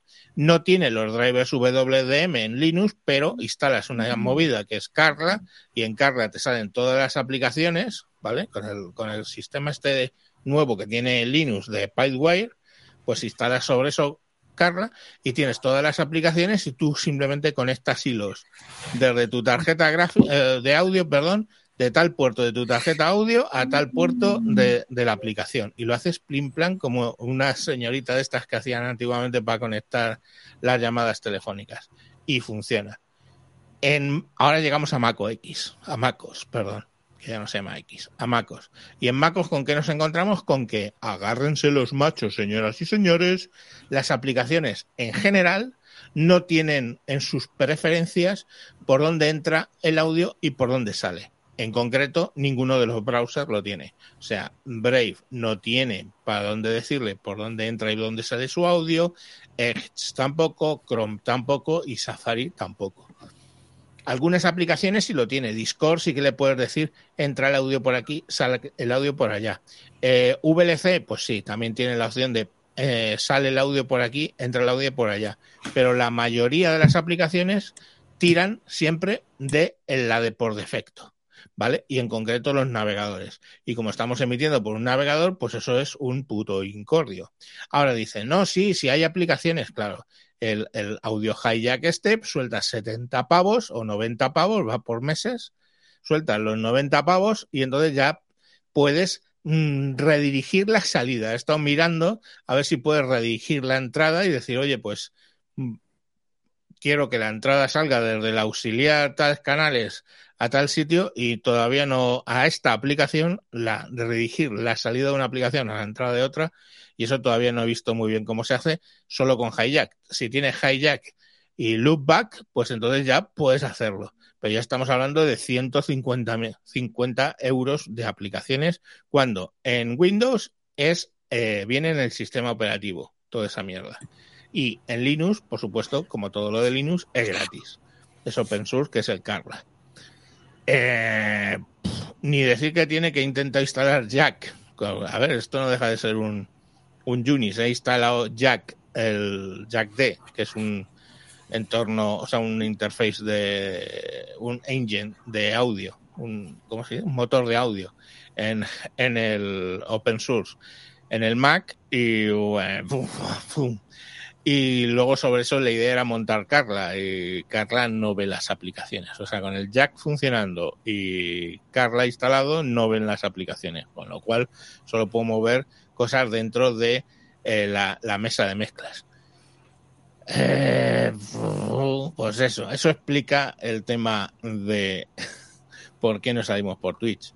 Pero era sacar el tema porque veáis que, joder... Mac, y fijaros, hay una cosa, Mac tiene una cosa que es el, el Core Audio, ¿vale? Que sería el equivalente a lo que es el V D M de Windows o a lo que es el Pipewire de Linux, se llama Core Audio, el motor de, de audio, y está muchísimo mejor porque está mucho más cerca de lo que es el kernel, de hecho, mucho más cerca de lo que es el kernel. Entonces va todo con menos latencia, todos los temas de audio con eh, con con el con el con el lo diré, con el macOS. De hecho, muchos programas que tú tienes que instalar, lo que te hacen es meterte un, un módulo de kernel y hay que hacer una salvajada extrañísima para instalarlo, ¿vale? Entonces, eh, al final, pues el El, el, el rollo es ese, que, que, que, que bueno, pues es, es, es lo que... De hecho, Mac tiene una relación tan curiosa con el audio, macOS, que no hay manera de que una aplicación de estos escritorios remotos tipo TeamViewer o Anydesk te transmitan el audio en Mac. Ah, esa es otra. No, sí, sí, ya, ya. Vale, O B S. Tomemos el caso de O B S. O grabar, dicho sea de paso, quiero grabar el audio del propio Mac, ¿vale? Que es una variante, vamos, es el mismo problema que tú estás contando. Bueno, pues para eso te tienes que instalar un eh, virtual cable y a través de hacer una cosa que tiene macOS, que es unir dos fuentes de audio, tanto de entrada o de salida, en una virtual, pues pones en esa eh, virtual el audio cable y pones tu micrófono, y entonces ya puedes montar O B S de modo que graba el audio del, del rollo este, del, del MacOS, más tu micrófono, y diciéndole al, al, al MacOS que la salida de audio es ese enlace virtual que tú, que tú acabas de crear. O sea, un carajal, un carajal, solo para grabar el audio, solo para grabar el audio de... Sí, verdad que... los, los tutoriales para transmitir el audio no son, son muy por esa línea, ¿no? Crear alguna especie de tarjeta de sonido virtual que en realidad recoge claro. el sonido de otras, movidas muy raras por el estilo. Sí, sí, sí. Son luego, ¿sabéis por qué? Sí, yo sí lo sé. ¡Oh, porque pero es mágico! Mi... No, porque está basado ah. en la puta mierda de, de, de, de, de Linux. De Linux no, del otro. ¿Cómo se llama el otro? El Sam. D B S D. D B S D, no, que viene a ser lo mismo. Y el audio ah. es una mierda. Es el, es el módulo, es, es, el, es el, el equivalente del Open Sound System de, de Linux, pero en el core de, de B S D de Darwin. Sí, pero pues, lo que me, lo que yo voy es que es bastante, o sea, a mí lo que me gusta es que es bastante más cercano al kernel que en Linux, que hay más capas, y que en Windows, que hay muchas más capas. Con claro, lo cual le da luego, un, un plus de latencia, el... pero joder, o sea, básicamente. Sí, sí, luego yo era el raro que, que se montaba eh, Wasapi para, eh, para crear los loopbacks en, en Windows eh, desde, Hombre, es que pues eso, Wasapi, desde X P. Es que, es que Wasapi, desde que salió, eh, creo recordar, si no en Vista, creo que en Vista, es el que menos ah, latencia no, Wasapi, da. Wasapi, Wasapi no. lo tenemos desde antes. No, un, lo no. tenemos en X P. No. No, no nativo, no, pero, pero no, en X P. No, no, no, no. Vamos por partes. El, el entorno de driver de audio nuevo que apareció en Vista es el, was, el Wasapi, ¿vale? Otra cosa es que antiguamente llamaran Wasapi a otra cosa, que eso es así, y es por lo de X P, pero el nuevo sistema de drivers son los de Wasapi. Eh, que vienen a sustituir a los de W D M, que a su vez sustituyen a los M M E, y sigues hacia atrás. O sea, el, el, que, que el audio de el audio de Windows le pasa lo que todo a Windows. Tiene que ir guardando el legacy. Entonces, sacaron los drivers M M E, pues se siguen manteniendo. Tienen un, una latencia brutal. Luego sacaron W D M, tiene menos latencia, pero sigue teniendo la, latencia. Luego sacaron Wasapi, sigue teniendo latencia. Pues, te falta remate, Direct Sound por medio, te falta el, DirectX por medio. Dire, DirectX, una, una, una, un camino raro por ahí, que es DirectX, y hay otro más, que es llega Steinberg y saca la madre de todos los drivers de audio, ¿Eh? que es el ASIO, y ASIO funciona muy bien, la latencia es, es nula. Lógicamente, mi tarjeta, cuando yo grabo en Reaper o en cualquier D A W, lo hago con driver de ASIO, porque la latencia es, es prácticamente nula, ¿vale? Pero claro, tú empiezas a meter ahí piezas y te cagas. Eso en Windows. En Linux, pues ya ni te cuento, cuando en realidad hay tres motores, el ALSA, el... Eh, luego por encima de Alsa, Pulse Audio, eh, Jack D, eh, Pipewire, eh, se va liando bastante. A ese respecto es más sencillo MacOS, ¿vale? Porque claro, como son ellos son Juan Palomo y ni se te ocurra crearte un motor de, de audio, pues tienen el core audio y, y ya os digo lo, lo que he conseguido yo instalando Jack, Jack D, ¿no? O sea, la catombe. Eh, pero, vale, coño, pero es que hay cosas que no termino de entender. O sea, ¿por qué cojones un navegador no le puedes decir yo quiero sacar el audio por aquí y quiero que tu audio sea por aquí? Que mi micro coja tal micro. Si tengo tres micros, pues que, que me los direccione, que lo puedan rutar, que lo puedan... No, eso no se puede hacer en absoluto. Y para hacerlo es Tracatrán, ciento sesenta pavos, y ese es el barato, porque de ahí para arriba hay, hay otras alternativas. Entonces, joder, pues es lo que hay. Y que es lo que dice eh, Fernando Velasco Fernández, eh, Fernández, dice, Mac, en resumen, es un sacacuartos. Pues sí, bastante. Vamos a otra pregunta que, mmm, porque me he enrollado con lo del audio, y seguramente cerramos con esta. Dice Fernando Ruiz, Twitch es Twitch muy superior a YouTube en lo técnico. ¿Qué opinan? Eh, pues no lo sé. aparte de que has escrito mal Twitch.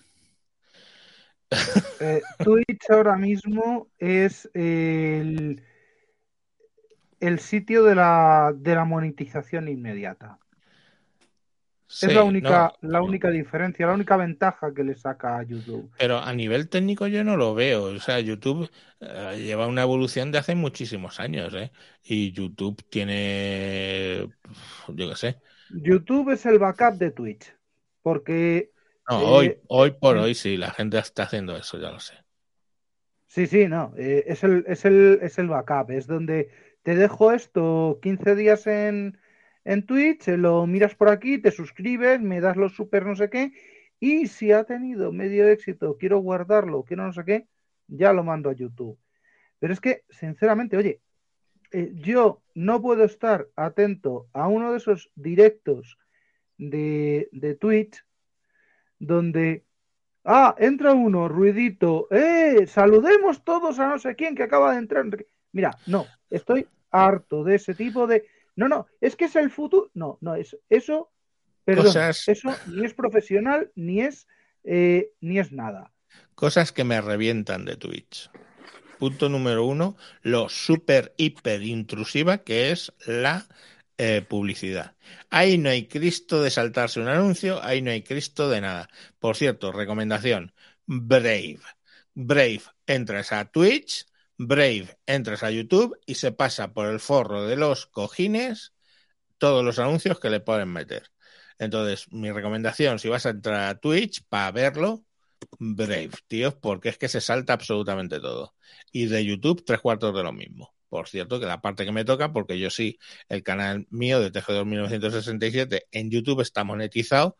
Y hoy, hoy, no, ayer, el día veintidós, el día veintidós me pagaron setenta euros uh, por ocho meses de anuncios. Eh, ya me estoy planteando quitarlo porque joder a la gente para pa ganar de, cada ocho meses setenta euros, pues me parece un poco genial. Pero bueno, ya está. Eh, al final la cuestión, eh, al final la cuestión es que... que esa es la primera que me revienta de Twitch. La segunda que me revienta de Twitch es lo que tú apuntabas, Samuel, es la forma en que conducen el tema. A mí ese rollo, perdóname, pero me he visto muchos capítulos y he estado en directos y he participado de Jordi Yachter cuando empiezan, empezamos en breve, y eso son, pues qué sé yo, la una y media. Y está, empezamos en breve, y tú entras, ah, empezamos en breve, estás ahí como un gilipollas. Nada, empezamos en breve, las dos menos cuarto. Empezamos en breve, las dos y diez. Y de repente empiezan. Y yo, a mí ese rollo, o sea, es que me, me puede, la verdad. No puedo con ello. No puedo con ello. Y luego todo el rollo de, como están siempre en directo, esperamos a que se una la gente, que era lo que tú estabas comentando. Esperamos a que se una la gente. Bueno, aquí no, coño, aquí que hemos hecho hoy. Yo tenía dos o tres temas puente. Mientras entraba la gente y ponía preguntas, pues es lo que hemos estado hablando, lo que ha comentado Alberto de, de Europol y alguna otra cosilla que hemos estado hablando, y cuando ya la gente ha empezado a entrar y a animarse, pues se pone. Pero claro, como, como luego aparte es que también, coño, es que es el, el, el, el rollo, es que Twitch, la gente, como cuanto más tiempo está, más, más es mejor para la plataforma. Pues coño, ríete tú de los directos en YouTube de Por Tierra, Mar y Aire. O sea, son breve, breve cast comparados con las que lían en, en Twitch, que se tiran a lo mejor siete, ocho horas ahí mmm, haciendo qué, haciendo el parraque, macho, porque mmm, ah, bueno, pues voy a jugar, voy a no sé, o sea, no sé, a mí es, es, es, o sea, es yo mmm, a lo mejor es el gap generacional, no te digo que no, ¿vale? Pero, hostia puta, no puedo con Twitch. Y luego está el tema de las relaciones parasociales, tío. Tú tienes amigos que conoces de la vida real, pero hay gente que su quedada de amigos por la tarde es fulan, reírse con fulanito en Twitch. Adorar al personaje y darle dinero y... en fin, en fin, en fin. Sol- soltarle pasta, sí. Porque una cosa es que te tragues un anuncio que yo meto dentro de un... puto vídeo donde te voy a explicar toda esta mierda que acabo de explicar antes de lo de los drivers de audio, vale, que además yo siempre los pongo para que te los puedas saltar, coño, Pero otra cosa es, joder, es, es estar ahí que toma dinero, toma no sé qué, toma no sé qué para poder sacar un icono, toma no sé qué para poder comentar. O sea, o sea, por favor, no sé, yo que, que no niego que sea problema mío generacional, que tengo cierto, que ya me estoy haciendo viejo, no digo que no, pero coño, no sé. Bueno, pues no sé. Rafa, creo que has dicho la última palabra. ¿Cómo me he caído? No sé si, si lo has terminado de decir. Pero revienta el rollo de... Uy, madre. Pues creo que también. Se ha vuelto a caer. Rafa que se duerme, Samuel que se, que se bloquea. Creo que está llegando pronto el momento de, de decir, ¿qué te has comido? Que Moisés, que te estás abanicando la bota. Ah, joder. Unas, es que ya te vale también. Patatas, spicy flame, no sé sí, qué. Y le veo ahí, y le veo, claro, vosotros no, si estáis escuchándolo, no lo, no lo veis, pero está el tío abanicándose la boca. Y, y son como unas, como unas patatas súper... Ah, Pringles flame. Pero es que se está poniendo del color del jersey, vamos. Bueno, que es rojo. Bueno, niños, pues nada, eh, solo animaros a que sigáis a las redes de sospechosos habituales, ya os digo, eh, en iVoox, en Apple Podcasts, Google Podcasts, en Spotify, que yo estoy siendo muy fan de escuchar podcasts en Spotify, de verdad, porque me gusta. Eh, ah, y en, si entráis en wintables punto info, ahí os van a ir saliendo todos los podcasts que vayamos publicando también. Por supuesto, siguiéndonos en Twitter a WintablesInfo, pues ahí vais a tener también eh, la, la, las cuestiones. Y si no, pues ya no os queda más. Si sois de la vieja escuela y queréis vuestro podcatcher favorito, pues ya sabéis que eh, el feed es https dos puntos barra barra feedpress punto me barra sospechosos habituales, y no dejo de, de, de deciroslo, que os suscribáis ahí, porque la verdad mmm, vais a tener una variedad muy amplia de podcasts, de muchos temas, y, y de hecho al final, al final, al final yo casi lo más que escucho es, es, es ese feed y, y ocasionalmente algún otro podcast de, de otras personas, pero siempre tengo puesto ese por defecto. Y nada, pues un saludo, dice Hardware Adicto. Gracias por una semana más de entretenimiento. Gracias a ti por estar aquí escuchando. Jorge Lama hasta otra y Joaquín Ortega, adiós. Sin más, os dejamos con la bonita sintonía y os emplazamos para de hoy en quince días con algún otro tema apasionante. Ah, espero que os haya gustado esto de las preguntas de, del chat, y lo repetiremos en alguna otra ocasión. Venga, un saludo. Adiós. Mellow Man.